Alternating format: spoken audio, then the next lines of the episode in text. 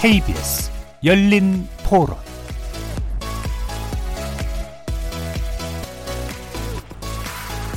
안녕하십니까? KBS 열린 토론 저는 평론하는 최영일입니다. 오늘은 정준희 교수가 휴가세요. 그래서 제가 하루만 대신 진행합니다.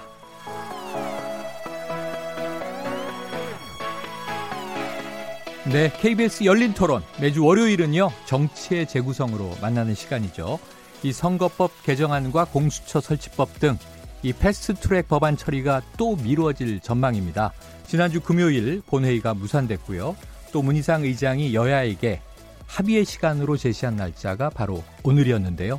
하지만 오늘 아침 문희상 의장과 여야 3당 교섭단체 원내대표 회동은 무산이 됐고요. 한국당을 뺀 4 플러스 1 협의체 논의도 삐걱거리면서 패스트트랙 법안 처리에 빨간불이 켜졌습니다. 자, 한국당은 이 불법적인 4 플러스 1 협의체 말고 우리와 논의하자 민주당을 압박하는 형국인데 또 정작 협상 테이블보다는 밖에서 대규모 규탄 집회, 장애 집회 열을 올리는 것 아닌가 이런 평들도 있습니다. 자, 분열과 대립만 심해지는 국회, 과연 개혁이란 이름의 선거법 개정, 또 검찰개혁 법안들 처리될 수 있을까요?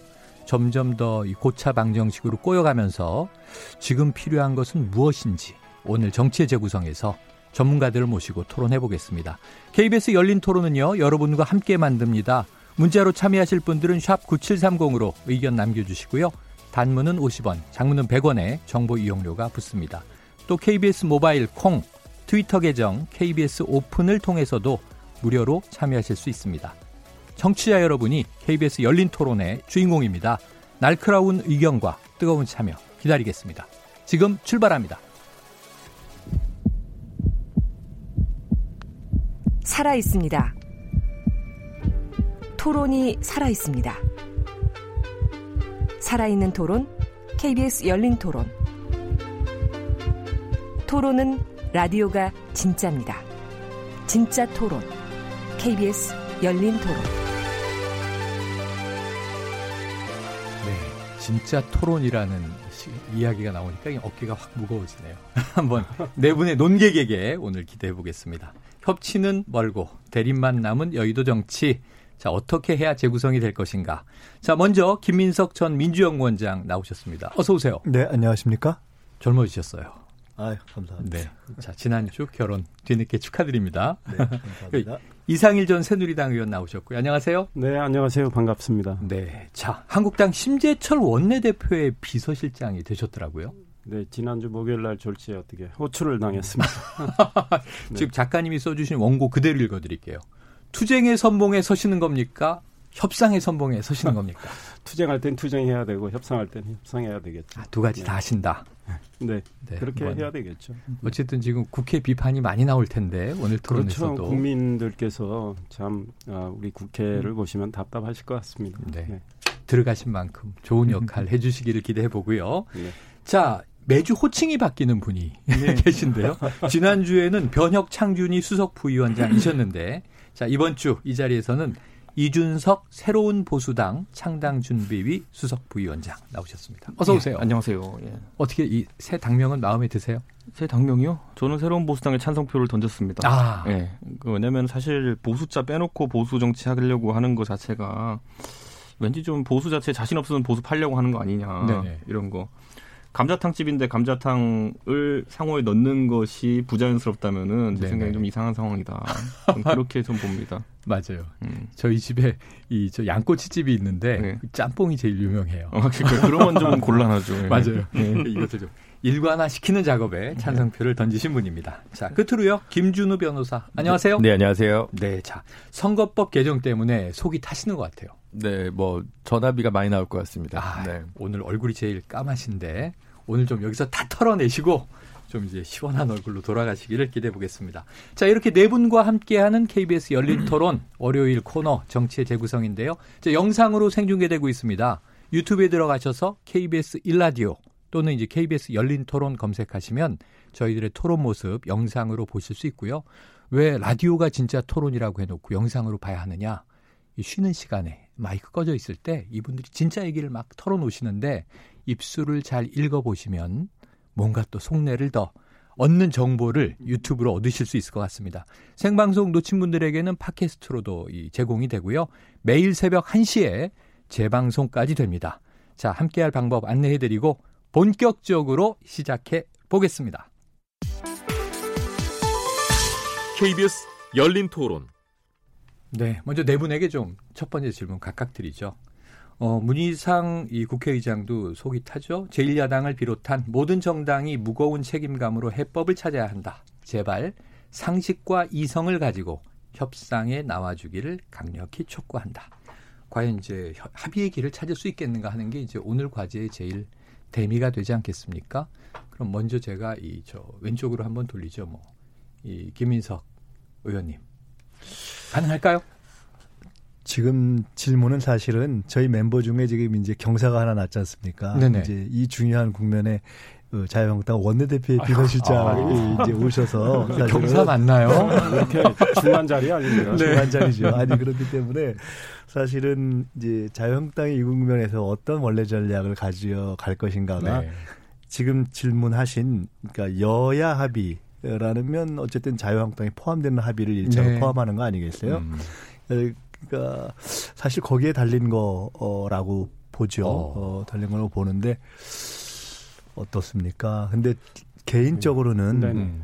쉽지 않을 것 같다는 생각이 들어서 네. 사실 그렇습니다. 일단 이제 그 임시회를 회기를 결정을 못 하고 있죠. 그러게 말입니다. 지난 그러니까 금요일부터죠. 지금 문희상 의장께서 지금 말씀하신 그 이걸 보면 제1야당을 비롯한 모든 정당이 무거운 책임감으로 해법을 찾아야 한다. 음. 이럴 때 통상 원내 다수당이 여당을 비롯한 네. 모든 정당 아니면 여당과 제1야당 뭐 이렇게 네. 해야 되는데 여기서도 좀 무슨 편파성이 드러나는 것 네. 같은 네. 느낌이 있는데 지금 어, 민주당이 어, 국회를 회기를 어떻게 하려고 하냐면 음. 사나흘짜리 쪼개기 국회 우리 국민들께서 요즘 쪼개기 국회란 말씀을 많이 들으셨는데 네. 국회 우리 헌정사상 전례가 없는 국회입니다. 통상 국회법 정신에 따르면 한 30일 정도의 국회를 하죠. 최대 30일 음. 이내에서 하게 돼 있다. 그러니까 2, 4, 6월 국회는 30일인데 나머지 임시회는 30일 이내에서 여야 교섭단체 네. 대표가 회기를 서로 합의를 하잖아요. 예. 얼마 동안 하자. 그런데 민주당이 3, 4일짜리 쪼개기 국회를 여러 번 열어서 네네.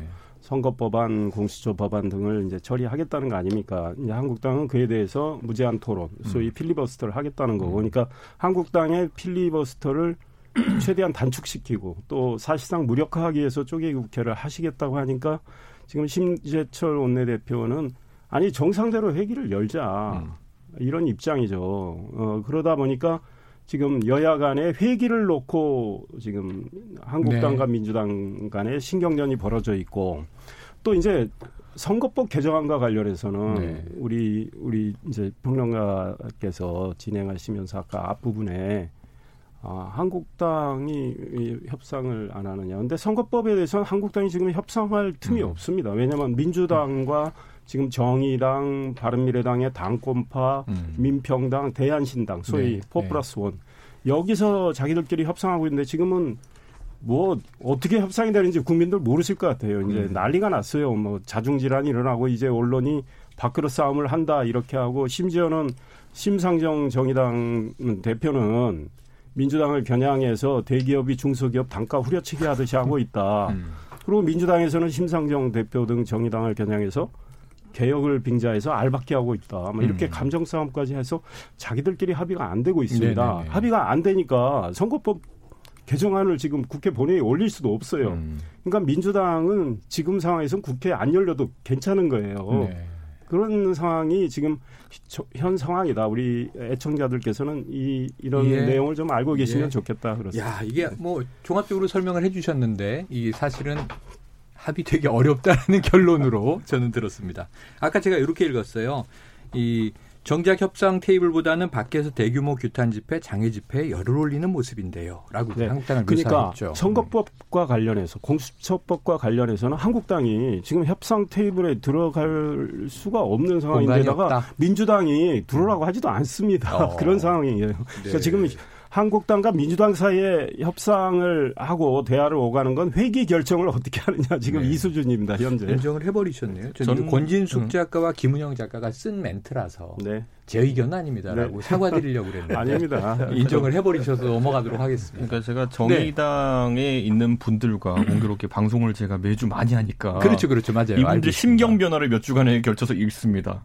근데 이제 흔한 표현으로 정의당은 이미 음. 그 연동형 비례제 패스트트랙에 올라탄 시점부터 우선 굳이 비유하자면은 로또는 당첨된 거 맞습니다. 음. 그런데 이제 당첨금을 갖고 받아가려고 갔더니 은행에서 너무 많습니다. 절반만 받아가세요. 이러니까 이제 당황스러운 이런 상황이 연출된 아, 건데 예. 문제는 이 정의당도 은행의 약점을 알고 있어요. 지금 이제 조국 수호 전쟁을 거치면서 결국 공수처에 대한 그 여권의 강한 의지를 이제 확인을 했거든요. 음. 그렇기 때문에 그들이 사실 당첨금을 내놓지 않고 못 베길 거다라는 생각에 음. 좀 강한 이제 대립 관계가 형성되고 있는 건데 네. 문제는 최근에 공수처라는 어쨌든 유일무이한 것처럼 보였던 사법개혁안을 대해 가지고 민주당이 약간 대안적 성격의 음. 왜냐하면 공수처가 어떤 식으로든 통과가 어려워지니까 대안적 성격의 한 장을 만든 것이 결국은 이제 그 공수처 통과를 공약으로 전환하고 음. 총선 공약으로 전환하고 왜냐하면 지금 사태에서 보니까 조국수 검찰 개혁 이 두 가지 구호로 갔는데 음. 이두 개가 섞여 있을 땐 자기들이 불리한 국면이었는데 네.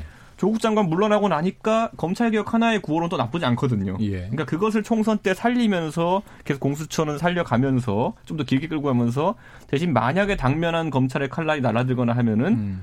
추미애 장관 임명을 통해 가지고 상설 특검을 활용해 가지고 방어할 수 있다라는 네. 전략이 하나 수립된 것 같아요. 그렇기 때문에 그게 지금 어느 정도 민주당의 전략 변화의 가능성을 가져왔다. 저는 이렇게 보고 그래서 지금 정의당 입장에서는 사실 이 안이 뭐 캡을 씌워서 자신들이 가지는 의석 얼마 정도 잃어버린 정도가 아니라 애초에 민주당의 전략 변화를 좀 감지한 겁니다. 음. 그렇기 때문에 저는 이제 앞으로 이 대립이라는 거는 오히려 포플러스 원을 진행했던 주체들 사이에서 봉합하기 어려운 지경에 이를 것이다. 음. 저는 이렇게 판단하고 사실 그 여권 입장에서는 제가 말씀드리지만은 두 가지를 목표로 패스트트랙에서 원래 선거법 개정을 시도했던 것이 올 초에 본인들의 지지율이 높고 자유한국당이 좀 헤매고 있고 야권이 범야권이 보수 야권이 헤매고 있을 때 음. 선거법을 이렇게 바꾸면은 지역구에서 우리도 과반을 하고 네. 정의당도 교섭단체를 만들 수 있을 정도의 의석을 만드는 것 음. 이게 사실 베스트입니다. 음. 범 여권 입장에서는 그런데 지금 어떤 지지율 추이나 아니면 조국 사태를 겪으면서 바뀐 게 뭐냐면은 이 선거법 들어가면은 민주당도 단독 과반이 안 되고 정의당도 교섭단체에 미달하는 의석수를 가져갈 가능성이 높아졌어요. 이렇게 되면 사실상 국회에서 음. 그렇게 하는 것보다 더 유리한 게 뭐냐면 민주당이 단독 과반하는 게 더 유리하거든요. 음. 그러니까 저는 어느 정도 저는 오히려 이걸 뭐 나쁘게 보는 게 아니라 네. 민주당 입장에서 이해관계가 바뀌어버렸다. 아. 네. 그러니까 저는 뭐 자연스러운 흐름이다. 자연스럽고 이것을 전환시킨 데 있어가지고 서서 이제 명분 만들기에 들어간 것이 네. 제 생각에 심상정 대표가 굉장히 화났을 부분은 뭐냐면은 석패율제 같은 요소들을 음. 심상정 당선되기 위한 선거법이다로 이제 음. 민주당 쪽 인사들이 치환해서 공격하는 모습을 보면서 아 이거는 단순히 그냥 어떤 명분론을 얘기하는 게 아니라 인신공격성이다라고 느꼈을 거예요. 신상정 대표가 직접 뭐 그걸 언급하기도 했죠. 그렇죠. 네. 저는 그래서 굉장히 이거는 감정이골이 깊을 것이고 민주당은 이미 마음 정했다. 음. 아까 말했던 것처럼 우리가 단독 가반하고 말지. 예. 이런 생각일 겁니다. 자, 이제 뭐 조금씩 이제 좁혀지고 있어요. 정밀 타격으로 들어갔는데 이 4 플러스 1 지금 이제 그 안에서도 민주당과 정의당의 관계로 지금 목소리가 너무 유명해서 제가 소개를 안 드리고 쭉 얘기, 이야기를 하셨는데 네. 바로 아까 이제 또 칭호가 바뀌신 네. 바로 이준석 새로운 보수당 수석 부위원장이셨고요. 자, 그럼 이제 저 김준우 변호사님. 근데 저는 이준석 수석 부위원장님의 의견에 그냥 아, 수석 떼죠 뭐 네. 부위원장 수부라고 보통 불러야 되잖아요. 네. 보통 이렇게 아이 정도로 제가 동의가 안 되는 적은 잘 없어가지고 아. 그림을 너무 많이 그리신 것 같아요. 네네. 너무 많이 그리신 것 같아서 맞다니까. 판이 완전히 끝나고 그 시프트가 이루어진 상황이라고 저는 일단 생각하지 않습니다. 네. 네, 전제는 일단 한국당은 이 테이블에서 추가 협상을 안 하기로 한 내적 합의를 본 것 같아요. 그게 어. 합의인 것 같고 어. 1번 4 플러스 1이 완전히 깨졌다고 보기는 어렵습니다. 다만 4 플러스 1이 내일부터 또 한답니다. 어. 네네네. 그래서 깨지지 않고요. 그래서 깰 자신이 없어요 아무도 이거를 음. 깰수 있는 용기 있는 혹은 만용 있는 예, 정치 세력은 저는 없을 거라고 음. 개인적으로 생각을 하고 아니 객관적으로 또 상황이 그렇다 그럴 거라고 생각합니다. 다만 이제 국민들 앞에서는 조금 음, 좋지 못한 모습을 보인 거죠. 네. 거기에 대해서는 민주당, 바른미래당, 정의당, 평화당, 대한신당, 상준이까지 모두 이제 책임감을 가져야 되는 요소라고 생각을 하고요. 음. 그래서 제가 어 생각하기에는 250대 50. 그거는 이제 과반수의 음. 안정적인 과반을 획득하기 위해 불가피한 음. 제가 생각하기에는 원칙 있는 타협이라고 저는 거기까지는 용인해 줄 수 있는데 음. 그 다음부터 그 뒤에 부수적으로 붙는 지금 쟁점이 되고 있는 사안들 예, 뭐 봉쇄 조항을 올릴 것인가 말 것인가라든가 뭐 석패율과 관련된 비중의 문제 내지는 폐지의 문제 음. 그리고 연동형 캡 30석이냐 25석이냐 이거 가지고 얘기하는 거는 당리당략에 가깝다. 음. 근데 그 합의를 어, 재빨리 금요일까지 끝내고 오늘 임시회에서 물론 오늘 임시회를 하려고 했었어도 본회의를 하려고 했었어도 이제 어, 굉장히 많은 또 국민들께서 그걸 저지하러 국회 앞에 나오셨기 때문에 아마 음. 힘들었겠지만 어쨌든 어, 그 부분은 좀 국민들 앞에 뭐 사과할 필요가 있을 거라고 저는 생각을 합니다. 기본적으로. 그 대목은 네. 이제 이따가 조금 깊이 있게 다뤄보기로 하고요. 네, 이제 거기서 앞에 이제 쭉 말씀하셨기 네, 때문에 이제 김민석 의원 예, 예. 돌아왔네요. 한두 가지만 좀 짚자면은 어, 어떻게 보면 야, 저 국회에서 저기 자기 밥그릇 갖고 저렇게 참 보기 흉하다. 음. 어, 그런데 선거법이라는 게 어떤 의미에서는 그야말로 정당과 정치 세력들의 밥그릇을 엄, 그, 엄밀하게 그런 어떤 이해관계의 조정을 통해서 다루는 것이죠. 음. 어, 국회라고 해서 어떻게 보면 또는 정당이라고 해서 자기들의 어떤 이익의 문제를 이렇게 치열하게 협상하지 말라라고 하기는 어려운 거죠. 그거는 음. 자기들의 지지 를 정당에 반영하는 문제도 있기 때문에 어 근데 그렇기 때문에 또한 선거법은 통상적으로 여야 합의를 통해서 해온 것 아닙니까? 이제 아까 민주당의 경우에 전략이 바뀌었다 이렇게 말씀하셨는데 저는 그것보다는 전략이라기보다는 민주당이 한편으로는 집권당으로서 음 한편으로는 또 여야가 지금 복잡하게 이렇게 얽혀 있는 가운데 있어서 어떤 중심을 잡아야 되는 입장에서의 그 어떤 입장이라는 것이 음. 저는 있다. 입장은 첫째는 사실은 어쨌든 여야 합의를 이루는 것을 우선 해야 되잖아요. 노력을 아, 하지 말라고 하는 건 사실은 그게 틀린 말이죠. 음. 두 번째로는 여야 합의가 그러니까 정 안 되면 더구나 자유한국당이 협상 방식으로 그 연동제를 만들어가는 과정에 참여할 방, 생각이 없으면 포프라우선으로 할 수밖에 없는 거죠. 방법이 음. 없는 거죠. 그리고 그러면서도 그 실현 가능성을 높여가는 것 이런 입장에 설 수밖에 없고 내용적으로 들어가면 거기서 또한 봐야 될 어떤 국민의 요구가 있지 않습니까? 음. 가령 어 지금은 조금 쟁점에서 멀어졌지만 숫자 문제 같은 경우 사실은 연동제를 요구하는 진보 진영에서 계속 숫자를 늘리자라고 했지만 그건 국민의 눈 때문에 사실 음. 안 된다는 입장을 취해왔던 네. 거 아닙니까? 300석에서 못 늘렸고. 그렇지만 연동형을 어떻게든 도입을 일단 물꼬를 트자하는 입장을 유지했던 것이고 그런데 지금 물론 석패율 에 대해서 이거를 너무 정략적으로 이렇게 접근하는 거 아니냐라고 말씀하셨지만 실제로 석패율에 대해서는 또 국민의 눈에서 볼 때, 야, 이건 좀 원칙적으로 받기 어려운 것이 아니냐 하는 그런 일종의 커트라인들이 몇 개 있지 않습니까? 그런 커트라인을 고려할 수밖에 없는 입장이 있다라는 말씀은 드리고 싶고요. 음. 다만 저는 그렇기 때문에 이 과정에서 한편으로는 자유한국당을 보고 한편으로서는 그4 플러스 원에 참여한 각 그 정파를 보면서 최대한도로 할 수만 있다면 이렇게 이해관계를 맞춰서 마지막까지 이거를 맞춰내려온 노력을 하는 것이 불가피한 측면이 있다. 당연히 민주당 자체의 이해관계도 있지만 음. 그러나 그 측면이 있다는 말씀을 드리고 싶고 이게 지금 어느 한쪽도 최종적으로 지금 그 끝난 국면이라고 보기 저는 어렵다고 봅니다. 이게 워낙 복잡한 문제이기 때문에 음. 이게 치열한 어떤 이해관계의 조정 과정이 아름답지는 않지만 어찌 보면 불가피한 지금 의회 정치의 과정이라는 가장 어떻게 음. 보면 보기 흉한 이슈를 가지고 하고 있지만 사실은 그런 사안이라는 점을 이해할 필요가 있다는 생각이 일단 듭니다. 뭐 집권 여당의 입장은 매우 복잡하다까지 듣고 지금 한 이 바퀴를 돌았는데 음. 이제 저 이래요.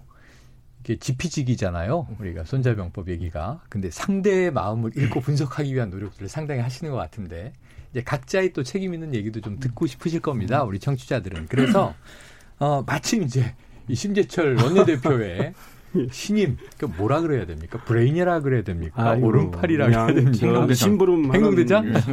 심부름 하는 메시지를 담당하니까 장자방 뭐 이상한 전체라고 봐야지. 메시지 담당이 아니고 비서실 총괄하는데 지금 뭐 어떻게 메시지 이거를 순우 순유 정도. 근데 지금 이런 거죠. 왜냐하면 지금 4 플러스 1 우리가 4 플러스 1 이런 또 표현, 뭐 표현이 어때, 어쨌든 이게 쉽게 말씀드리면 그냥 5대 1이 1 구도잖아요. 5대 1 구도 협의체라고 불렀으니까 한국당만 지금 다른 쪽 선 바깥쪽에 있는 양상이라 심재철 신임 원내대표가 되고는 네. 약간 좀 나경원 전 원내대표 때와는 다른 국면으로 전환될 것으로 기대는 있었고 그런 얘기도 하셨는데 물꼬가 지금 아직 안돼 있죠. 그러니까 심재철 원내대표가 예산안이 처리되기 전에 네. 선출이 되셨단 말이죠. 그래서 어, 12월 9일입니다. 맞습니다. 제 기억에 어, 예산안 처리를 위해서 민주당을 비롯해서 교섭단체 간 협상을 시작한다. 그 합의문에 음. 그래 돼 있어요. 네네, 네. 어, 협상을 맞아요. 시작한다.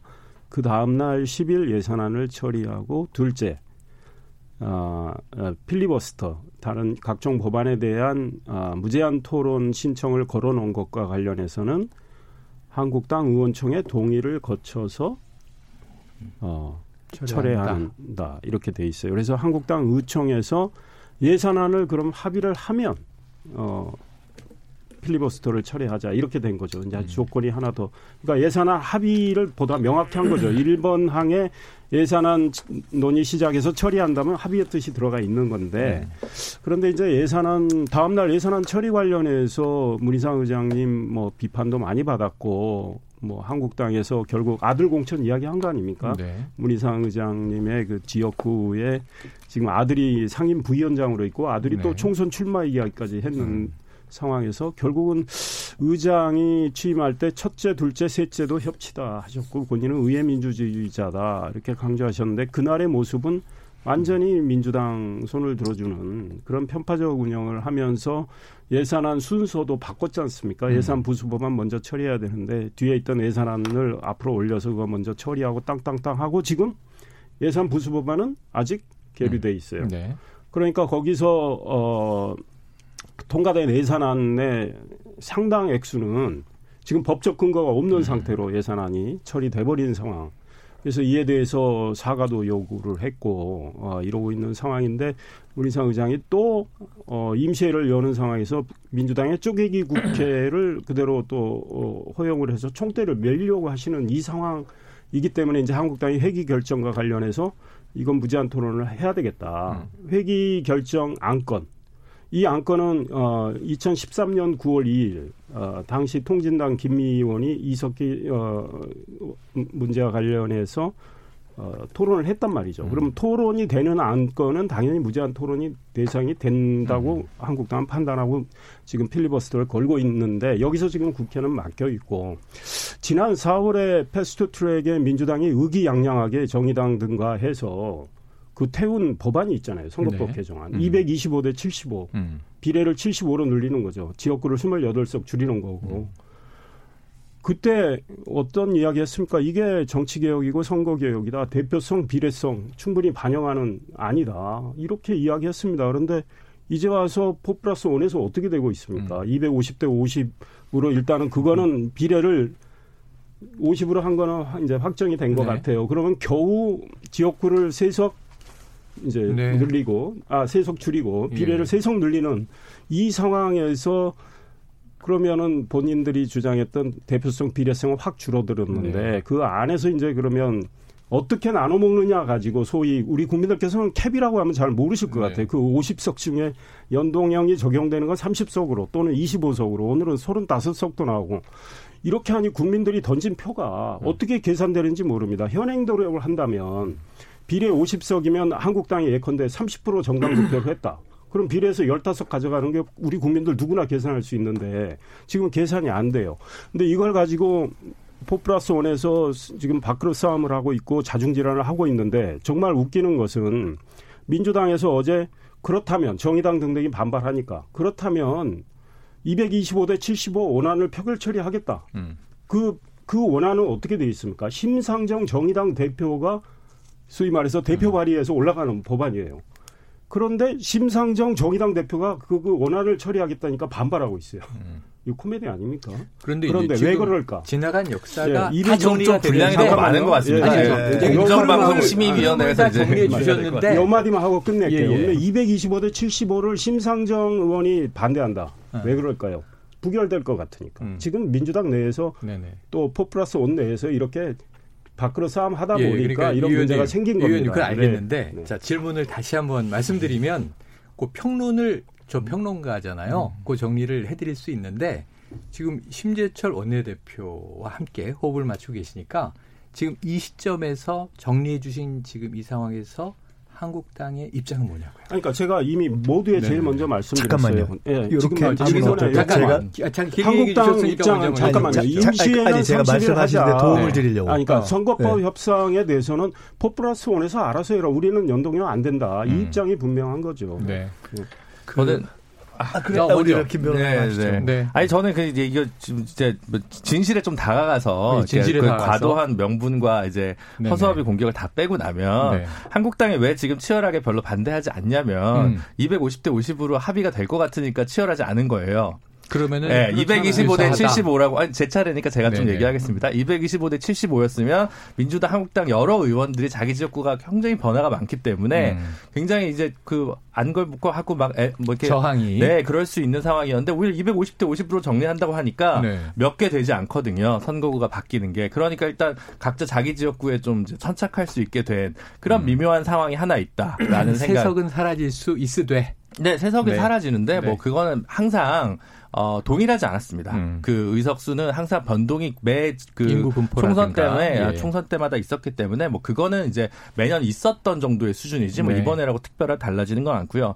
비례대표 결국은 이제 어떻게 배분하느냐에 따라서잖아요. 사실 뭐 80년대에는 총선 일당이 전국구 비례 절반을 가져가도록 설계가 돼 있었어요. 네, 그런 네, 시절도 네. 있었습니다. 그러니까 그것도 이제 항상 바뀌어 왔던. 그런 것이다라는 걸 이제 일단 짚고 그래서 지금 남아 있는 건 한국당은 말하자면 민주당이 사실 처음에 스텝이 꼬였죠. 음. 민주당이 왜 스텝이 꼬였냐면 한국당을 끝까지 설득해야 된다고 생각을 해, 한다는 명분으로 음. 어, 연동형 소위 얘기하는 연동형 의석을 25석과 병립형을 25석으로 하는 네. 어, 소위 cap이라고 지금 불리우는 이제 25, 25를 내놓으면서 네. 한 얘기는 이제 한국당까지 합의하려면 이 정도 수준 돼야 된다 이런 음. 얘기를 했는데 한국당이 어 나 안 해라고 해버리니까 음. 갑자기 민주당에 살짝 본심이 들킨 지점이 좀 있죠. 음. 말하자면 스타일이 좀 구겨진 겁니다. 민주당 음. 입장에서는. 그래서 제가 생각하기에는 어쨌든 그 연동형 캡과 관련된 부분을 얘기한 건 어, 비개혁이다. 개혁에 반하는 것이다라고 이제 분명히 생각이 들고요. 그다음에 요즘 아까 이상해 의원께서 더, 음. 더 짚어주신 석패율 제도와 관련해서는 두 가지가 있는 거예요. 석패율 제도는 개혁적일 수도 있고 반개혁적일 수도 있는데 석패율 제도만 가지고 원포인트 선거법 개정안이 국회 2017년에 발의됐습니다. 음. 대표 발의는 민주당 윤관석 의원이고요. 공동 발의자는 박주민, 김혜영, 박광원 3명의 최고위원을 포함해서 이제 12명의 음. 의원이 된 안입니다. 그러니까 민주당이 이제 와가지고 그걸 가지고 뭐 계약이다라고 얘기하는 건 사실은 언어 도단이고 음. 민주당이 이제 걱정하는 건 오히려 석패율 제도 때문에 어, 정의당이나 이런 당에서 너무 많은 출마를 해서 경합 지역에서의 불이익은 있지 않을까라는 위험에 음. 대한 고민이 있다는 게 솔직한 속내죠. 음. 그러니까 지금 석패율석을 몇 석으로 할 거냐는 각 당이 몇 석을 가져가느냐의 차이가 다 달라지 달라지진 않거든요. 음. 누가 그 의석을 차지하는 국회의원 배지를 다느냐의 문제지 각 당이 가져가는 의석은 똑같기 때문에 그래서 지금 어쨌든 제가 아까 모든 4 플러스 1이 반성해야 된다고 얘기를 했던 것은 이 캡 문제와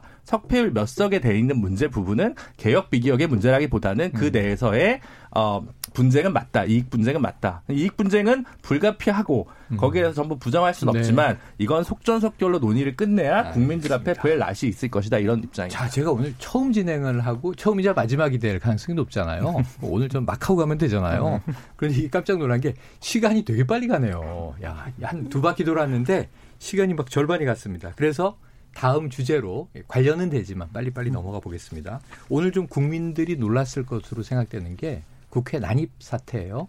이 보수단체 집회가 있었는데 어, 국회로 난입을 해서 오늘 상당히 시끄러운 소동이 좀 벌어졌고 오늘 네 분 중에 이제 국회에서 온 분은 그럼 이 의원님만 네, 계신 거죠? 네. 우리 이준석 최고도 아, 이준석 있죠. 수석 네. 부위원장도 네. 아 같이 국회에 있다 나오셨구나 음. 방송 때문에 아마 현장 보신 분이 있고 또 이제 뉴스를 통해서 보신 분이 계실 텐데 이것도 좀 이제 이례적인 일이 벌어졌어요. 지금 이 저 김 의원님 조금 오늘 집권 여당 입장이라 발언을 자제하면서 복잡한 신경을 눈빛과 표정으로 저한테 보내고 계신데. 아이 뭐 그렇지는. 오늘 이 예. 상황은 어떻게 바라보셨습니까? 글쎄요, 뭐 결론적으로 뭐 바람직하지 않죠. 그리고 뭐 국회에서건 아니건 사실은 이런 모습 좋지 않죠. 그리고 굳이 정치적인 이해관계나 이런 득실을 놓고 음. 따진다면 음.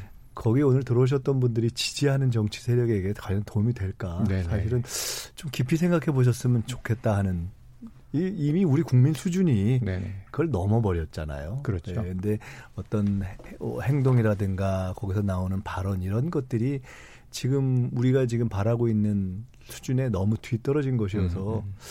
일단 좀 저는 사실 좀 안타깝다는 생각이 그러니까 아 나쁘다 네. 바람직하지 않다라는 건 뭐 기본적인 어떤 판단의 문제이고 음. 사실은 좀 안타깝다라는 생각이 좀 음. 듭니다. 네. 자 우리 지금 작가님이 지금 막 프롬프트에 써, 써서 주고 계세요. 민주당 김민석 전 의원에게 김준우 변호사 얘기에 대한 답변도 듣는 게 좋을 듯. 왜냐하면 아까 민주당이 살짝 속내를 지금 보인 것 아니냐 하는 이제 비판이 있었는데 사실 그 전에 김 의원님이 얘기하실 때 그 이해관계라는 게 치졸해 보일 수 있지만 밥그릇 싸움으로 보일 수 있지만 거기에 대해서도 사실 선거법에서는 엄중한 것이다 하는 얘기를 해주신 것으로 가름하고 저희 다음 이슈로 넘어간 걸로 정리하겠습니다. 뭐그 불만 없으시죠? 네, 네 뭐 하려면 한두 말씀 더 할 수 있는데 지금 네. 굳이 안 하고 넘어가도 될 것 같습니다. 마지막에 한번 또 정리해 네, 네 주세요. 네. 네. 불만은 작가님이 있으실 건데 그냥 쭉쭉 가겠습니다. 자, 그럼 이제 오늘 국회 사태로 넘어와서 현장을 목격하신 우리 네. 이준석 수석 부위원장 어떻게 보셨어요? 국회라는 곳이 대의민주주의의 전당이라는 생각을 했을 때 그 저희 당인 다선 의원들하고 얘기해 보면은 뭐 밥 먹다 그냥 캐주얼하게 이야기해 보면은 바뀌어가는 문화들이 있다라고 이제 이야기를 하셨어요. 음. 근데 그 중에서 본인들이 대의민주주의를 한 데 있어서 굉장히 부담스러운 행동 중에 몇몇이 뭐냐면은 요즘은 상임위원장 앞에 가면은 그 법안과 관계된 이해관계자분들이 사실상 각 당의 의원들이 초대하는 형식으로 와가지고 어. 카메라 들고 진을 치고 입장을 꾸준히 요구한다. 음. 네. 그리고 거기에 대해 가지고 부정적인 이야기를 하면은 아니면 그럼 의원 개개인의 판단을 부정적인 이야기를 하면은 와가지고 뭐 계속 해달라 그러고 그러다가 나, 안 좋은 영상 찍히기도 하고 그래 부담스럽다라는 음. 얘기를 하거든요. 저는 이번에 오늘 보면 이제 그게 극단화된 케이스겠죠. 아예 국회 음. 본청을 점거하다시피 했으니까. 저는 근데 이런 판단을 해요. 우리가 그 청와대 청원이 과연 민의의 제대로 된 표출 장소냐. 아니면 거기에 50만 명이 서명했다 해가지고 그것이 뭐 국민 다수의 지지를 받는 방향성이라고 할 수 있겠느냐에 대해 가지고 최근 몇몇 사례 보면은 꼭 그렇지도 않을 수 있다는 걸본 음. 것처럼 음. 국회 앞에 몇 명이 운집했느냐 또는 광화문이나 서초동 광장에 몇 명이 운집했느냐가 그 사안에 대해 가지고 옳고 그름을 판단해 줄 수는 없는 거거든요. 음. 그러니까 저는 이건 앞으로 저희가 선택해야 될 것 같습니다. 왜냐하면 지금 정부 같은 경우에는 애초에 대의민주주의를 보완하는 성격으로 직접 민주주의를 강화해야 된다는 입장을 가지고 아까 말했던 음. 청와대 청원이라든지 아니면 촛불 어, 시위라든지 이런 것들을 많이 주도해 왔거든요. 최근에는 그것이 과도하다 보면은 음. 대의민주주의가 퇴퇴할 수밖에 없는 지경에 와 있게 됐어요. 그러니까 저는 정치인들이 무엇이 되어야 될 것이냐라고 했을 때 한번 저희 청취자분들 판단했으면 좋겠는 것이 저는 우리나라에 더 많은 정치 리더들이 있었으면 좋겠습니다. 네. 그게 뭐냐면은 좀 더 고민하고 좀 더 공부해가지고 국민들한테 올바른 길을 제시할 수 있는 사람도 있었으면 좋겠다는 것이 생각인데 음. 지금은 보면은 팔로워십을 많이 강조해요. 음. 그러니까 어떤 다수가 지지하는 것처럼 보이는 것에 대해서 정치인들이 복종할 것을 강요하는 그 분위기가 음. 있거든요. 저는 이게 뭐 상호 보완적인 개념이긴 하지만은 최근에 보면 한쪽이 과대표되고 있는 것 같아가지고 상당히 우려스럽다. 뭐 이런 제 나름대로의 철학적 고민을 하면서 음. 국회에서 그 나오기 위해서 낑낑, 낑낑 됐습니다. 그리고 저도 네. 모든 문이 통제된 이런 상황은 저도 겪어보지 못했거든요. 네. 근데 오늘은 국회 원래 열려 있어야 되는 공간인데 모든 문이 통제되었습니다. 네, 짧게 한 말씀만 예. 드리면 예. 그 문제를 직접 민주주의의 확대 또 직접 민주주의와 대의민주주의 간의 관계의 문제로 보는 것은 저는 좀 아니다. 음. 직접 민주주의 확대는 시대의 변화 속에서 긍정적인 거죠. 음. 이 문제는 오히려 그런 시대 변화에 맞지 않는 폭력의 문제이고 음. 또 사고의 구시대적인 어떤 낙후성의 문제이기 음. 때문에 그 문제를 지금 야이 새로운 정부 들어서 직접 민주주의가 확대되는 것과 마치 어떤 규칙 사유가 있는 것처럼 연결하는 건 조금 오해될 뭐 그런 뜻이 아니었다고 제가 생각을 하는데 그런 의도입니다. 근데 그런 뜻이었다면 저는 전혀 동의하기가 네. 어렵고 네. 그 문제는 조금 네. 구별해야 될 문제 네, 아닌가. 지금 말씀하신 게 이제 직접과 대의 그리고 또 그 사이에서 아까 말씀하신 광장 정치, 머리수 정치. 근데 여기 대해서 이제 김 의원님은 그것도 또 폭력의 문제와는 좀 구분해야 한다라는 이제 기준들이 조금 이제 저 어, 세분화되는 것 같아서 이제 말씀드릴 의미가 있는 것 같고요. 자, 아까 제가 보수 단체 집회에서 네. 이렇게 얘기를 했는데 지금 보시기에 주로 뭐 한국당 지지자가 많아요, 아니면 우리공화당 지지자가 많아요. 그 외에 또 다른 이 어떤 그게 세력들이시던가요? 반민주당이 제일 많은 거 아니에요? 반민주당. 제가 그 원래 연합? 이게 원래 보수 쪽에 있는 사람이 정의당이랑 민주당 보면요. 네네. 초록은 동생이라고 그게 그거 아니야? 이런 네, 식으로 네네. 생각하거든요. 네. 근데 저도 저는 이제 보수 단체들 안에 보면 어떤 계열인지가 구분이 되죠. 아 그래요. 다양한가요? 사실 여러분이 보고 계신 광화문 그 집회는 음. 그4 플러스 원 정도 됩니다, 거기도. 아, 거기도. 네, 네, 그 정도의 다양성을 가지고 있는 분들인데, 네네. 이제 그 보수 쪽 성향이 아닌 분들은 보기에 그냥 다 그런 분들 이렇게 보잖아요. 음. 그런 것처럼 근데 오늘 오신 분들의 대다수는 강경 보수 성향이 있는 분들이죠. 네. 음, 그러다 보니까 뭐 자유한국당 쪽에서도 음. 좀, 좀 행동력 있으신 분들 그래요. 그리고 또 그 우리공화당 계열 분들 음. 같이 오신 것 같습니다. 그러면은 좀 이렇게 저 지금 어찌 보면 아까 장외 투쟁 네. 네. 계속 이제 이4 플러스 1에 대항해서 어찌 보면 좀 외롭게 저항하고 있는 그 이 의원님 어떻게 보셨습니까 오늘 그러니까 집회는? 한국당이 어, 지난 토요일 광화문에서 장애 집회한 거는 한 거하고 음. 오늘 국회에서 일어난 일하고는 음. 성격이 다르다. 음. 이제 한국당은 오늘 이제 예, 규탄 대회를 하고 있던 차에 국회 안으로 들어오셔서 뭐 여러 어 소위 우리 공화당 소속이신 분들도 있었던 것 같고 한국당 당원들도 계신 것 같은데 어, 이제 이렇게 하다 보니까 섞여서 거친 구호도 나오고 이렇게 됐어요. 이제 그리고 한국당 대회는 끝나고 뭐 의원들도 다 해산한 상황에서도 계속 시위가 이루, 이루, 이어졌죠. 그런 상황에서 어, 소위 반대 정파에 계신 분들에 대해서 어, 막말도 하고 욕도 하고 이런 거는 저는 매우 성숙하지 못하다. 음. 그러니까 본인들의 주장을 좀 더 훨씬 신사적으로 품격 있게 하실 수가 있겠다. 앞으로는 좀 그렇게 해주시는 게 좋겠다는 거고 오늘 그분들이 오신 건 제 해석은 그렇습니다. 문희상 의장께서 오늘 어, 선거법안을 상정을 하겠다. 오늘 이제 본회의도 열고 한국당이 회기 결정과 관련해서 쪼개기 국회에 대해서 반대를 하는데 야, 그 무제한 토론을 허용하지 않고 본회의를 열어서 법안을 상정하겠다. 아마 이런 소식을 듣고 이제 항의하러 오신 것 같아요. 음. 그런데 어, 그런 과정에서 불미스러운 일이 있었던 건 저는 사실은 어, 유감이라고 생각하고 한국당의 원내 대변인이 그에 대해서 어, 좀 성숙한 시위를 해주셨으면 좋겠다는 취지의 논평도 냈습니다. 네. 어, 그런 모습은 저는 앞으로 좀 변화된 모습을 보여주시는 게 좋겠다. 그걸 한국당을 위해서도 그게 좋다. 그리고 민주노총이 국회 안에 들어와서 뭐 불법 시했을 때 그걸 비판하고 지적을 할 자격이 있다면 음. 우리는 지지하시는 분들이 훨씬 성숙한 품격 있는 시위를 해주시면 좋겠다 이런 생각입니다. 네, 알겠습니다. 자, 이게 제가 해보니까 열린 토론은 밤샘 토론으로 가야 되는 분위기인데, 자 지금 아, 한 말씀만 더 드리면 추가해 주세요. 이번 그 오늘 시위와 관련해서 민주당에서 황교안 대표가 책임져라 이런 논평이 네네네. 나온 걸로 알고 있는데 이건 좀 과한 정치 공격성 논평이 아닌가 저는 그런 생각합니다. 그래요. 앞으로 좀 지켜. 황교안 대표가 뭐 그 시위를 뭐 지시하고 황교안 대표가 책임지고 고발장을 쓰면 되겠네요. 공안 검사 출신. 출신이니까. 그래요. 자, 그러면은 지금 이제 뭐 여러 가지 이제 현안들을 다뤄주시는 과정에서 지금 이제 우리가 다뤄야 되는 문제들이 이제 선거법 개정안 어떤 방향으로 가는가. 근데 아까 다 녹여서 얘기를 해 주셨어요. 그 다음에 4 플러스 1 협의체와 한국당이 그럼 어떻게 이제 첫 질문이 합의될 것인가 아닌가. 근데 뭐 다 일단 부정적이고 집권 여당 입장에선 최선은 다 해보지만 그 다음에 이제 대안들이 있어야 되는 것 아닌가. 아까 이제 최선은 한국당이 포함된 합의. 차선은 그래도 안 된다면 한국당을 뺀 4 플러스 1. 그래서 4 플러스 1도 오늘 난항이지만 대부분의 분들은 깨진 것이 아니다. 지속되고 있다. 어쩌면 이제 부활할 수 있다라는 이제 좀 긍정적인 이야기들을 주셨어요. 어, 오늘 교수신문 얘기 많이 보셨죠? 네. 올해를 네. 상징하는 공명지조 이런 저한 몸에 두 아미타불에 나오는 아미타경에 나오는 한 몸에 두 개의 머리를 가진 새. 근데, 처음 들어보는 거예요. 아, 처음 들어봤어요? 네. 오늘 기사인데 옛날 공부, 이야기를 잠시 정리해드리겠습니다. 한자 공부 세대 아니니까. 이게 몸통이 하나인데 머리가 둘이라는 거예요. 네. 근데 이제 한쪽 이 머리 머리는 아침에 깨서 낮에 깨 있고 네. 하나는 이제 밤을 지키는 것 같아요. 그런데 이제 한쪽 새는 계속 몸에 좋은 걸 열심히 먹었다는 거죠. 음. 그런데 이제 반대쪽 머리가 질투를 했답니다. 그래서 독을 먹었다고 해요. 그런데 이제 같이 죽는 거죠. 어차피 이제 한 몸체니까. 음. 그래서 결국은 이 공명지조는 공동체, 운명 공동체가 이제 어떻게 상, 상생할 그 것인가. 교수님들이 교수님문에 매년 이거 하시는데 네네네네. 좀 그냥 쉬운 거 하나 찾아오시면 될 것 같아요. 지난주에 뭐였는지 이전 투구 이런 거 찾아오시면 아, 되는데 이전... 그 똑같은 걸 왜 그런 걸 찾아옵니까? 네. 하필이면 어려운 거를. 아, 그래도 왜 이 식자와 현자들의 또 이제 이 가르침이 있는 거겠죠. 지난해 제가 기억할 때는 임중도원 네. 예, 짐은 무겁고 갈 길은 멀다. 이게 어찌 보면 이제 정부의 좀 미래를 암울하게 예측했던 것 같고요. 예전에 거세게딱 뭐 이런 것도 있었고요.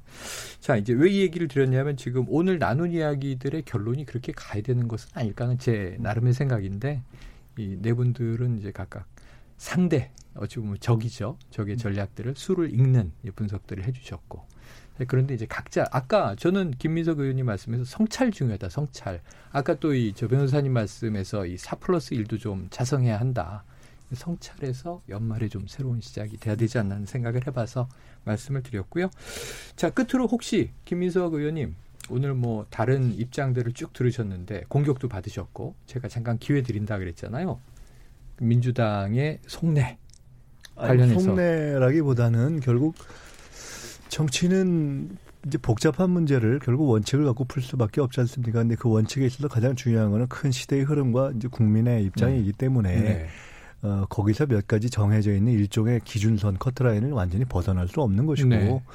그렇지만 어쨌든 최대한의 이 합의를 도출해야 되는 거고요. 어, 아주 어려운 사실 함수죠. 어, 음. 그런데 어, 저는 개인적으로는 250대 50 선에서 그리고 현재 나와 있는 쟁점들이 에, 사후 조율되는 선에서 타결되는 것이 그래도 저 차선 아닌가 또 음. 현실성도 좀 더 높은 것이 아닐까라는 전망을 하고 있습니다. 야, 마지막으로나 제가 궁금한 거 여쭤보면 민주당이 지금 현재 혹시 한국당과 물밑 교섭이나 일종의 아까 말씀하신 225대 75 원안을 상정해서 부결시키는 것과 관련해서 어, 공감이 있는 것은 아닌가 제가 잘 뭐 원내에서 지금 이제 진행되고 있는 것이 네. 잘 모르겠고요. 지금 만약에 자유한국당과 논의가 된다면 음. 그건 뭐 물, 비밀 물밑 협상 이런 얘기를 할 필요도 없는 거죠. 아. 왜냐하면 자유한국당과 어쨌든 할 수 있는 합의 노력을 한다 하는 건 이미 당연한 대외적으로 내놓고 얘기한 것이기 네. 때문에 네.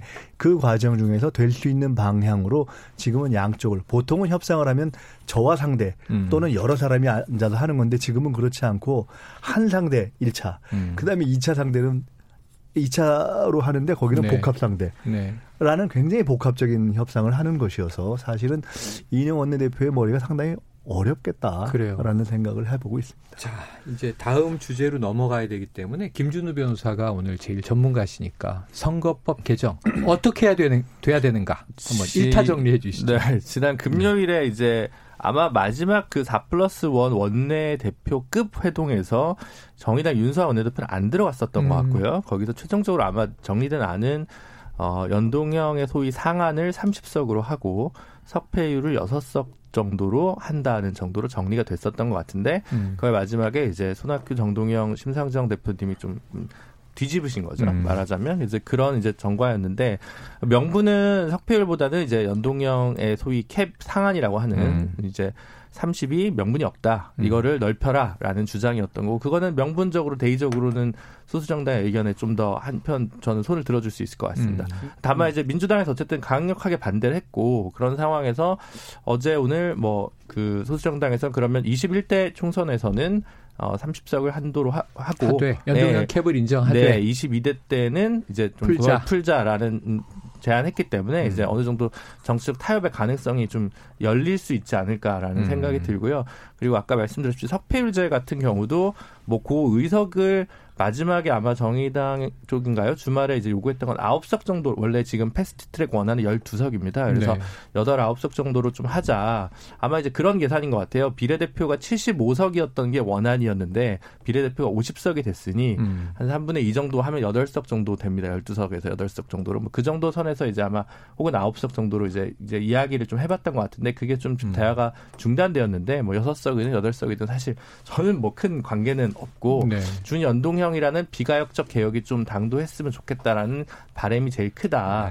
어, 노무현 전 대통령은 정권의 절반의 조각권을 내주고라도 선거제도 개혁을하고 네. 싶었는데 민주당이 다섯 석 양보 못해서 더 양보 못해서 말할 음. 양보도 아닌데 제가 볼 때는 상대 평가를 절대 평가로 바꾸는 거에 불과한데 선거제도라는 게 음. 근데 어쨌든 그런 정도의 어, 협의와 대승적 결단이 있었으면 하는 바람입니다. 네. 아니 근데 이, 이 선거법은 뭐길래 제가 음. 항상 강조하지만은 그래도 법안이 최종적으로 확정되고 나가지고 국민들이 이것이 뭔지 된장인지 파악할 수 있는 시간은 줘야 되는데 음. 지금 뭐 오만 가지 조정을 다 해가지고 음. 띡 올려놓고 다음날 처리하겠다가 지금 음. 생각이에요. 그러니까 국민들한테 꼭 찍어 먹어봐라 강요하는 이건 뭡니까? 음. 뭐가 나왔으면 우선 이게 뭔지 파악을 할 수 있는 시간을 줘야 되는데 음. 우선 선거에 적용하고 보고 아니면 치우죠 뭐 이런 식의 그런 방법으로 선거법을 개정한다는 것이 4월부터 1년의 패스트트랙 과정이 얼마나 뭐라 해야 될까요? 음. 진짜 바늘허리에 실매는 방식으로 왔는지를 급박하다. 인제 보여주는 거 네. 아닌가 싶습니다. 저는 그래요. 지금이라 늦었지만은 수기 기간 거쳐야 된다. 계속 그렇게 봅니다. 아, 수기 기간이 필요하다. 자 이해가 되고요. 끝으로 관련해서 아까 이제 이김 의원님은 이제 딱히 확인할 수는 없다. 하지만 그것이 뭐 무슨 물밑 접촉이 나쁜 것도 아니다. 지금 한국당과 교섭해야 한다 그랬는데 마침 오늘 이제 이 원내대표 비서실장 자격이 되셔서 물밑 접촉 없습니까? 보시기에 어때요? 예, 단독거리를 하나 주시죠. 제가 네. 알기로는 원내대표 간에 뭐 전화 통화도 없는 것 같습니다. 아, 없는 것 같다. 아, 그 다음에 이제 한국당 입장은 이미 말씀드린 대로 연동형 반대 분명하거든요. 음. 어, 그리고 원내 수석끼리 무슨 협상을 하는 것이 아니고 네. 어, 뭐 이렇게 대화는 물밑에서 하고 있는데 그거는 협상이라고 하긴 그렇고 음. 그냥 접촉인 거죠. 그래서 한국당 입장은 연동형 안 된다는 건 분명하고 음. 지금 아까 캡을 씌워서 한시적으로만 한다. 음. 아니 우리 국민들을 어떻게 생각하시는지 모르겠어요. 이 선거제도 국민들이 예측 가능해야 되는 거 음. 아닙니까? 음. 그런데 요번에 내년에 한번 또 치르고 또 바꾼다는 뜻이고 네. 석패율을 하기로 했다가 이제 민주당을 이해찬 대표는 아예 없앤다고 했어요. 그 음. 석패율은 결국은 구시대 정치인 구제하는 거다 이렇게 말씀하시면서 없앤다고 했더니 심상정 정의당 원내대표는 굉장히 모욕적이면 모욕적이다. 그런데 그렇게 한다면 석패율을 도입하되 중진들은 석패율에 해당 안 된다는 문구를 넣자. 음. 뭐야? 그게 자기 마음대로 왜냐? 그러면 사실 우리 그 헌법상 평등의 원칙에 어긋나는 거 음. 아닙니까? 우리 네, 정확히 좀 얘기하면 패스트트랙 음. 법안에 누더기를 만들고 석패율제는 의무가 아니라 음. 몇석 범위 내에서 각 당에서 정할 수 있다라는 재량이 돼 있는 조항으로 돼 있습니다. 현재 네. 패스트트랙 원안이 그래서 패스트트랙이 의무가 아니기 때문에 각 당에서 적합지 않다고 생각하면 채택하지 않아도 됩니다. 마지막 한 말씀만 더 드리면 호남 의석 살리 그리고 그거는 굳이 만약에 하면 헌법의 문제는 핵정, 아니죠. 선거구 핵정 네. 기준 있잖아요. 핵정 기준을 지금은 이미 선거법에 다 나와 있습니다. 네네. 선거일 15개월 전 인구로. 그런데 예. 이, 이, 선거일 전 3년 인구 평균에서 호남 의석을 지금 최대한 살리겠다는. 네. 그러니까 우리 국민들 뭐 호남 국민들만 계신 것도 아니고 그런데 너무 자의적으로 주물럭주물럭 지금 포 플러스 원에서 그러면서 자기들끼리 싸움 나고 있으니 국민들이 보기에 얼마나 대단스러울까. 마무리를 해보죠. 아무리 봐도 네. 된장은 아니에요. 들었습니다. 아까 말씀하신 대로 좀 수기 기간이 필요하다 네. 정도 의견이고 어우 물밑 접촉 있나요? 여쭤봤는데 전화도 없다고 말씀하시고 그다음에 또 설명이 한참 들어와서 제가 아는 한 있었네요. 자, 이 봄부터 겨울까지 뭐 아주 긴 시간, 논의의 시간이 많이 갔습니다. 지금 수기간 없었다. 이 우리 토론 내용에서도 그런 이야기가 나오는데요. 아, 사실 전 1년 내내 선거법 얘기, 4월에 패스트 트랙 때 충돌했고, 그때도 방송 나와서 석패율이 뭔지, 연동형이 뭔지 설명했던 기억이 나거든요. 그런데 이 시간 동안 국회가 다 흘려보냈어요. 그리고 이제 막판 시간이 다가오니 다시 논의하자! 이런 당도 있고, 또 이제 와서 이 조금씩 유리하게 룰을 바꿔보자 뭐 이런 당들도 있고 국민들이 보기엔 다 답답하죠. 대이냐 소이냐 이 선택의 순간 다른 무엇보다도 이 개혁이라면 왜 개혁인지 또 왜 개혁해야 하는지 그 기본을 좀 다시 돌아볼 때가 아닌가 생각이 듭니다. 지금 여러분께서는요, KBS 열린 토론과 함께하고 계십니다.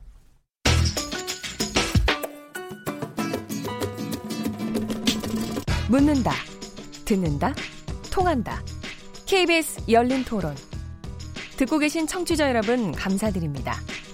들으면서 답답한 부분은 없으신가요? 궁금한 점은요?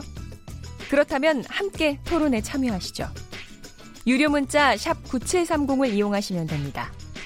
단문은 50원, 장문은 100원의 정보 이용료가 있습니다. 스마트폰 어플리케이션 KBS 모바일 콩을 통해서도 무료로 참여하실 수 있습니다. KBS 열린 토론은 언제나 열려 있습니다. 듣고 계신 KBS 열린 토론은 매일 밤 1시에 재방송됩니다.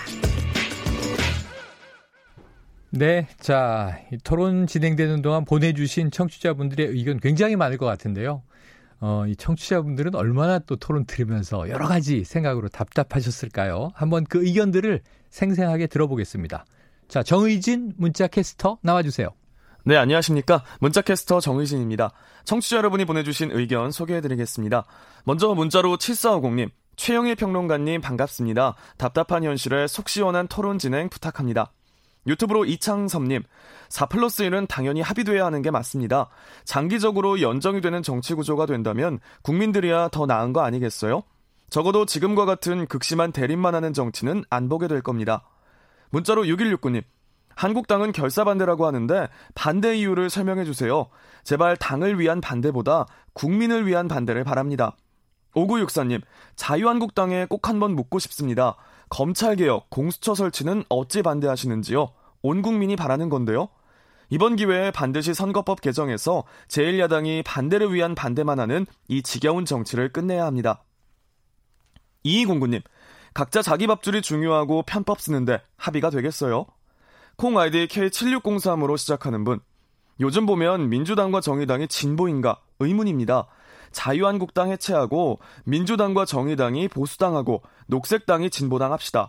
민주당과 정의당이 싸움하는 틈에 적폐들이 날뛰고 있습니다. 콩으로 커피조아님. 국민들도 알 수 없는 복잡한 선거제도 원하지 않습니다.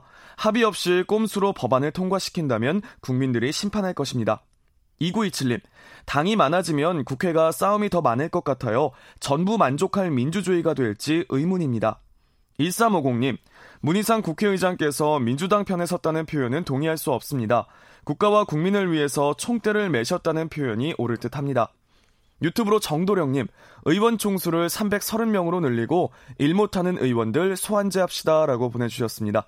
네, KBS 열린 토론. 지금 방송을 듣고 계신 여러분이 시민 농객입니다. 계속해서 청취자 여러분들의 날카로운 시선과 의견 보내주세요. 지금까지 문자캐스터 정의진이었습니다.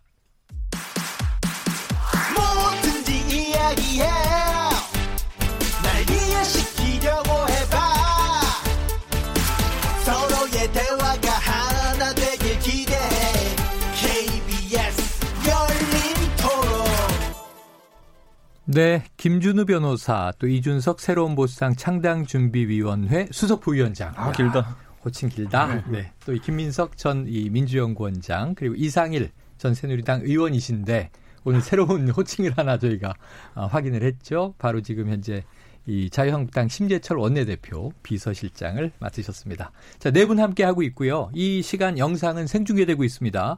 KBS 모바일 콩 보이는 라디오로 보실 수 있고요. 유튜브에 들어가셔서 KBS 1라디오 또는 KBS 열린 토론 검색하시면 지금 바로 저희들이 토론하는 모습을 영상으로 보고 또 들으실 수 있습니다. 네, 자 이번에 이제 두 번째 이슈로 넘어가 볼 거예요. 사실은 시간상으로 보면 두 번째 이슈가 약간 특별부록처럼 붙어 있는 시간이 아닌가 싶은데, 아 이게 한반도의 현재와 미래 생각하면 이것 또한 더 중차대한 문제가 아닌가. 지금 선거구 이야기할 때 치열하게 얘기해 주셨는데 이 두 번째 이슈도 얼만큼 열과성을 다하시는지 제가 지켜보겠습니다. 물론 청취자 여러분이 평가를 하시겠죠.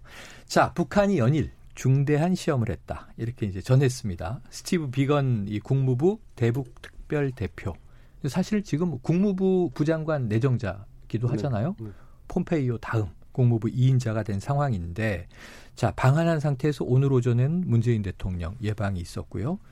어, 제가 놀란 건 요 속보예요. 북한에 있는 카운터파트와 직접 만날 것을 제안한다. 자, 북한이 응답할 것인가? 또 한 번의 깜짝 만남이 있을 것인가? 뭐 아직까지 이제 정상회담은 아니고 이 실무 접촉이 이어질 수 있을까의 전망인데 자, 네 분의 식견을 통해서 이 북미 관계 거기 거의 우리도 끼어 있으니까 남북미 관계를 전망해 보도록 하죠. 이번에는 이준석 수석 부위원장님 어떻게 보세요? 저는 지난, 지난달에 이제 그 북한이 그 해안포 사격했을 때 네. 우리 정부가 공식적으로 확인했죠. 그러니까 9.19 합의 위반이다라고 네, 이제 했고 그 다음에 그 기억해 보시면은 작년에 이제 동창리 시설 영구 폐기한다라고 네. 했는데 아닌 것으로 이제 또 이제 됐죠. 확인이 됐고. 그러니까 사실 정부 입장에서 굉장히 어려운 협상을 해야 되는 것이 뭐냐면은 뭐 과거 정부랑 모르겠지만 이번 정부와 했던 협상에 대해 가지고 신뢰를 깨버린 상대를 이제 상대해야 되는 것이기 때문에 굉장히 어려운 상황이고 저는 지금 상황에서 북한에 있는 counterpart라는 의미에 대해 가지고 음.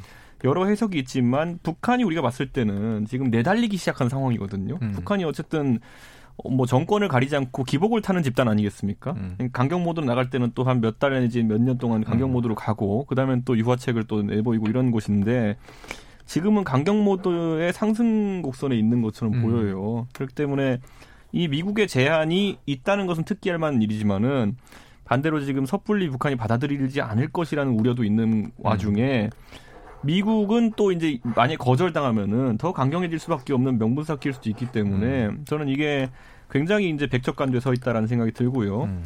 대통령께서 운전자 및 조정자론을 펼치시면서 음. 지금까지 만들었던 성과들이 아까 언급됐던 것처럼 북한의 일방적인 파기로 인해 가지고 무력화된 상황 속에서 우리 국민들은 적어도 이번에는 우리 정부가 북한에 대해 가지고 조금 더그 의심을 가지고 음. 그러니까 우리 신용이 없는 상대랑 현착을 하지 않습니까? 음. 그런 자세로 나서길 기대하고 있는 것이 아닐까 음. 이런 생각을 합니다. 네.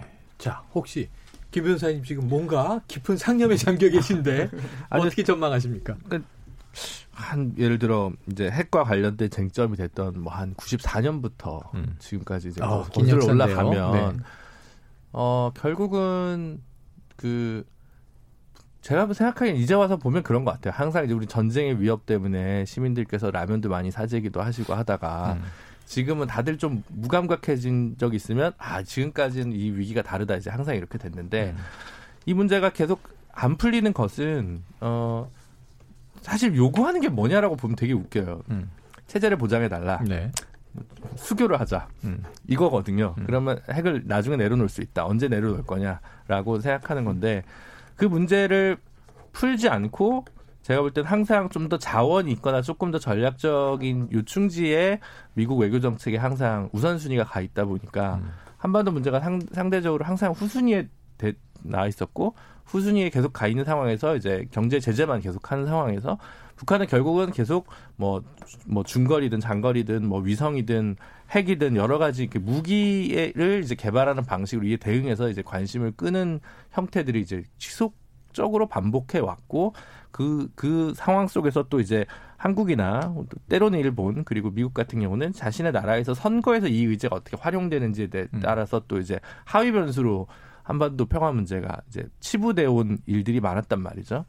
그래서 정말 언제 도대체 좀 이게 결단이 날수 음. 있을까? 음. 아니면 이 그냥 이 이것은 계속 끝없이 수십 년 더 반복될 것인가라는 음. 것에 대해서 좀 갑자기 상념이 들어가지고 음. 어 사실은 어 뭐 좀 진전이 있었으면 좋겠어요. 진전이 네. 있었으면 좋겠는데 미국이 어 쿠바랑 했던 거를 비교해 보거나 네. 뭐 해보면 그렇게 또 빠른 속도 내 뭐가 되지는 않겠지만 음.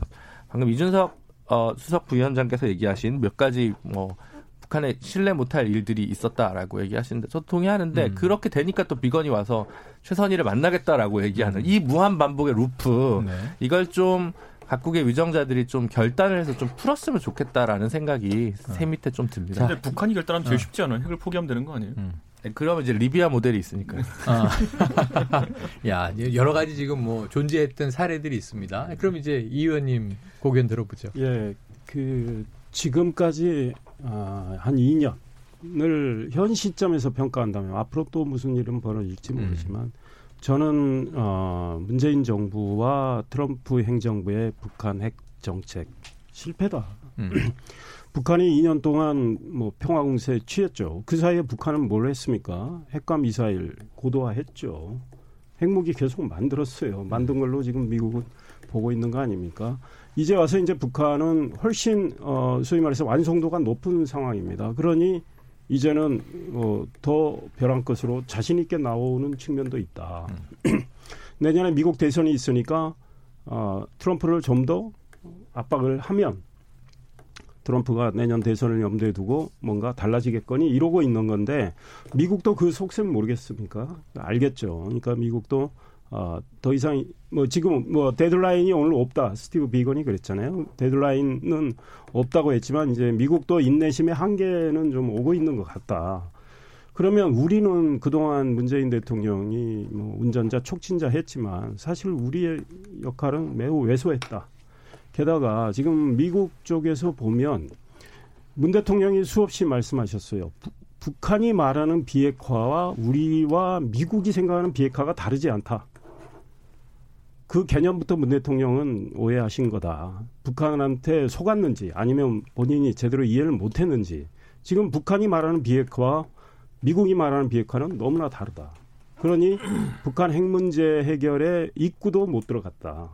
북한을 그러면 어떻게 할 거냐? 미국은 아직도 어, 제재의 강도를 계속 높이고 있습니다. 이번에도 또 높였죠. 게다가 이제 인권 문제까지 그동안 인권 문제는 건드리질 않았는데 이제 인권 문제를 통해서까지 더 압박을 하고 있을 때 문 대통령이 어, 어떻게 해볼 수 있는 공간은 계속 좁아지고 있다.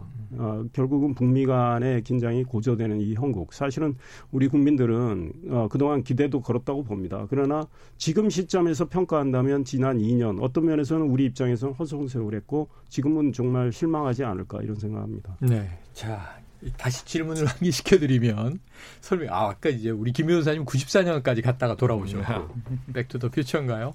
그리고 이제 쭉 이제 여러 가지 얘기를 해주셨고 주로 이제 또 이 정부의 이 북한에 대한 대북 정책 기조에 대한 비판도 해주셨는데 질문이 이거예요. 비건이 오늘 이 counterpart와 만나고자 한다. 그럼 북한은 응할 것인가? 여기 질문인데 김 의원님 어떻게 보십니까?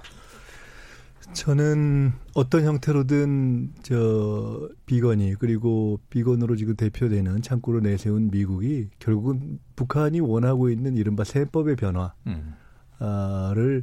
시사하거나 일정한 그런 그 전달이 되지 않으면 연내에 안 만날 가능성도 있다고 네, 봅니다. 네. 북한은 그러니까 응하지 않을 수 있다. 그 현 시점 지난 2년의 대북 정책, 그러니까 문재인 정부가 취해온 정책이 실패냐?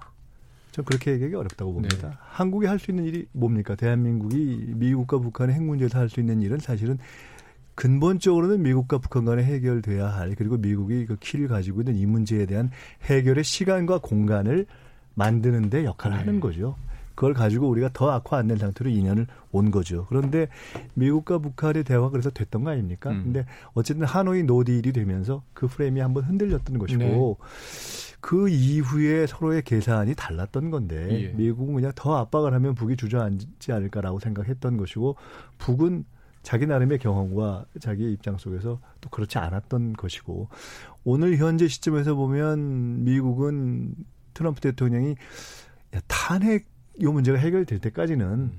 그냥 요 정도 선에서 갔으면 좋겠다는 더 진도 안 나갔으면 좋겠다는 시간이 필요한 건데 북은 그렇게만 할 수 없기 때문에 음. 뭔가 가시화되는 시간이 필요한 것이고 이제 그것에 갈등이 있는 것 아니겠습니까?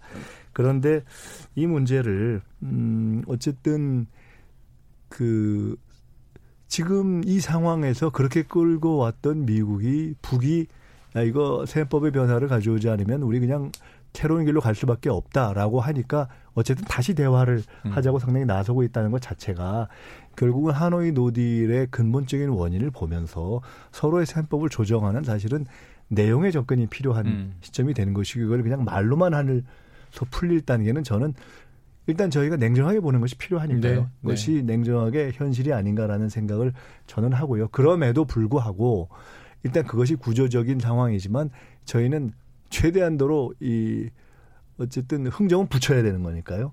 그런 노력을 예. 해야 하고 꽤 가파를 수 있는 국면을 올 수 있다는 예상을 하면서 갈 수밖에 없는 현실이 네. 됐다. 그건 네. 뭐 우리의 잘못만은 아닌 것이 현실이다. 이 문제 음. 이렇게 어렵다라는 생각을 하면서 그러나 어 그러나 그런 마지막 벼랑 끝 카드를 꺼낸 북한도 사실 실제로 미국이 야 그대로 정말 너네 새로운 길로 가면 가만히 있지 않겠어라는 국면으로 가는 것이 편치 않죠. 그건 당연히 편치 않고 또 원했던 길도 음. 아니기 때문에 저는 막판에 이 국민이 변화될 가능성은 남아 있다. 남아 있지만 그러나 어 그냥 한번 만나서 얘기해 보자라는 정도로는 음. 저는 응하지 않을 가능성이 지금은 조금 더 높다. 자, 저는 근데 이번에 네. 외교적 성과에 대해 가지고 음. 저는 우리 정부가 뭐 어느 쪽이 정권을 잡든지 간에 외교에 있어서는 항상 승리하기를 기원합니다. 음. 그런데 지금 보면은 그 구호가 너무 세가지고 우리 정부가 외교에서 힘들어하는 경우가 더 있어요. 음. 보면은 집권 초기에 집권하기 전에 있었던 사드 반대 때문에 집권하자마자 어 집권해 보니까 상황이 다르네 그러면서 사드 임시 배치했다 그래가지고 지금까지 이어져 내려고 있거든요. 근데 며칠 전에 와서 왕이 외교부장이 건드리잖아요. 음. 자그 다음에 또 보시면은 다들 이제 좀 한숨 놓고 이제 기다리셨겠지만은 지소미아 임시 연장 한 달 다 돼갑니다. 음. 예, 다음 주면 한 달입니다. 자 그러면은 일본의 수출 규제에 변화가 없으면은 또 다시 그러면 지소미아를 파기할 것인지 음. 이거 선택의 순간이 옵니다. 그리고 아까 말했던 김민석 원장님이 하신 말씀 우리가 사실 북미 관계에서 가운데 살 수 있는 게 뭐가 있겠습니까 는 현실 분석으로 옳은 것이라 저는 이렇게 보는데 음. 그전에는 운전자론이었어요. 음. 네. 그러니까 저는 이런 괴리가 지금 굉장히 우리 정부의 입장들을 잡는데 어려움을 주고 있다 이런 생각을 하고 저는 모르겠습니다. 이번에 정부가 이번에 한 발 빠지는 선택을 하는 것으로 좀 보입니다. 어느 정도. 음. 북한과 미국의 어쨌든 그 협상 자체에 대해 가지고 크게 언급을 하지 않고 있는 상황이거든요. 저는 이 입장 전환에 대해 가지고는 뭐 기대하고 지켜보겠습니다만은 외교적 난맥들이 너무 쌓여가고 있는 것들 음. 당장 지소미 어떻게 할 건지 전 일주일 뒤에 이거 의제로 또 올라올 것이다 이렇게 봅니다. 이거 올라오겠죠. 왜냐하면 이제 23일, 24일 한중일 정상회담이 중국에서 청두에서 있죠. 근데 시진핑 주석이 아니고 리커창 총리가 오니까 음. 아마 북경으로 먼저 가든지 이제 뭐 저 한중 정상회담도 있을 것 같은데 그 연말에 한번 아마 음. 이 자리에서 다루게 될 것 같고요. 자 시간은 이제 다 갔습니다. 이007 제임스 본드 시한폭탄 같아요. 몇 분 안 남았어요. 네. 그런데 마지막으로 꼭 한 가지만 여쭤볼 거예요. 이거는 왜를 토달지 마시고 왜를 달지 마시고 언제 뭐다 이거만 말씀해 주시면 되는데 북한이 언급한 것 중에 다음 주면 이제 도래하는데 크리스마스, 크리스마스. 선물이라는 얘기를 했어요. 네. 크리스마스 선물은 무엇이다? 언제? 혹은 선물이 아닐 수도 있으니까. 우리 그럼 이 의원님 어떠세요? ICBM이나 SLBM 그러니까 대륙간 탄도 미사일, 잠수함 탄도 미사일 발사 가능성이 있는데 또 음. 그냥 넘길 수도 있어요. 네. 그 며칠 뒤에 그리고 나서 며칠 뒤에 할 수도 있고. 오히려 네. 크리스마스 며칠 뒤에 할 수도 있다. 자 예언을 해주셨어요. 그럼 우리 김 변호사님 어떠세요? 법조인의 촉을 한번 보죠. 아, 성인이 되면 이제 또 약간 산타를 믿지 않게 되는 슬픔이 있지 그렇죠. 않습니까? 그렇죠? 그래서 음. 이제 크리스마스에 꼭 뭐가 온다. 이건 음. 좀 얘기하기는 좀 그런 것 같고, 음.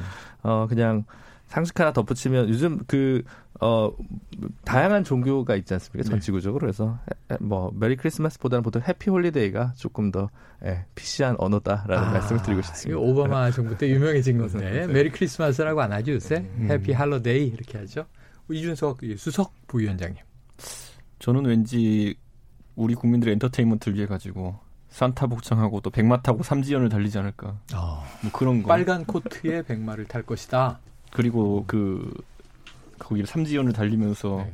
또 뒤에 김여정 따라오고 이런 게 우리 그 방송 자료 화면으로 등장하지 않을까.